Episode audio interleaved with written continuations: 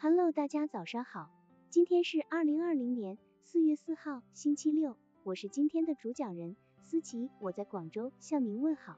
今天我们为大家分享的内容是含蓄说话，幽默胜过千呼万唤。一八九零年，美国著名的幽默作家马克吐温和一些社会名流参加到其夫人的家宴，不一会儿就出现了大宴会上经常发生的情况，人人都在跟旁边的人谈话。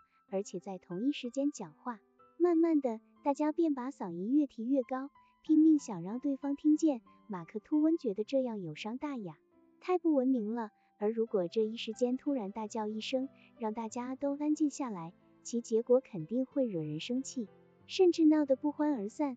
怎么办呢？马克吐温心生一计，他对邻座的一位太太说：“我要让这场吵闹静下来，法子只有一个，您把头歪到我这边来。”装成对我讲的话非常好奇的样子，我就这样低声说话，这样旁边的人因为听不到我说的话，就会想听我说的话。我只要叽叽咕咕一阵子，你就会看到谈话会一个个停下来，最后除了我叽叽咕咕的声音外，其他什么声音都没有。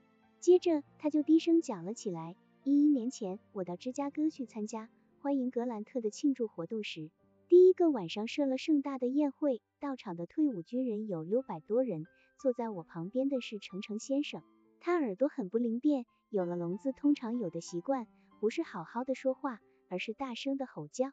他有时候手拿刀叉沉思五六分钟，然后突然一声吼叫，会吓你一跳。说到这里，道奇夫人那边桌子上起一般闹哄哄的声音小了下来，然后寂静沿着长桌一对对一双双蔓延开来。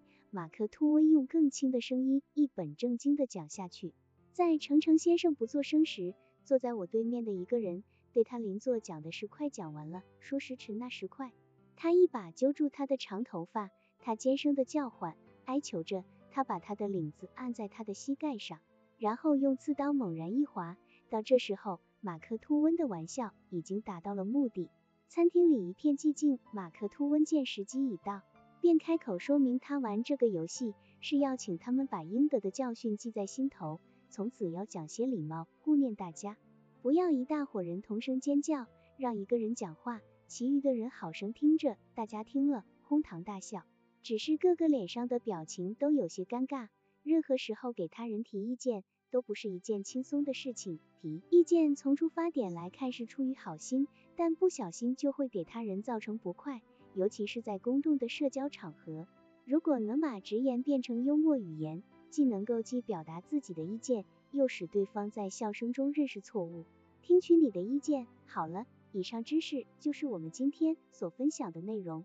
如果你也觉得文章对你有所帮助，那么请订阅本专辑，让我们偷偷的学习，一起进步吧。